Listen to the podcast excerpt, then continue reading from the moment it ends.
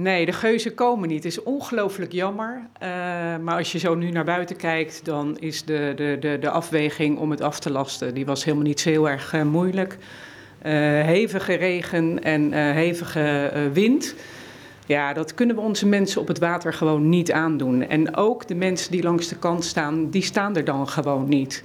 Dus ongelooflijk jammer. Maar het feest gaat wel door, hoor.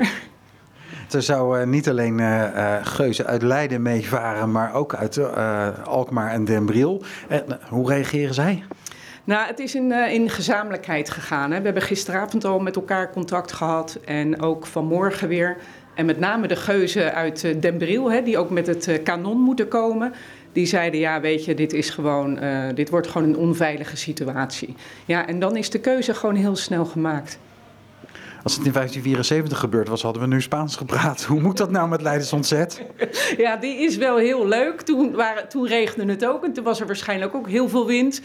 Maar toen was misschien het aspect veiligheid niet zo aan de orde. En bovendien waren dat geuzen en die werden gewoon flink betaald. En die werden gewoon op hun resultaat afgerekend. Dus dat is misschien een beetje een flauw antwoord.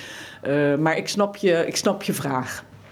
Inschrijven voor haring en wittebrood gaat gewoon wel door? Ja, uiteraard gaat dat gewoon wel door. Want daar kunnen de mensen gewoon netjes weer in de langste rij van Nederland komen te staan.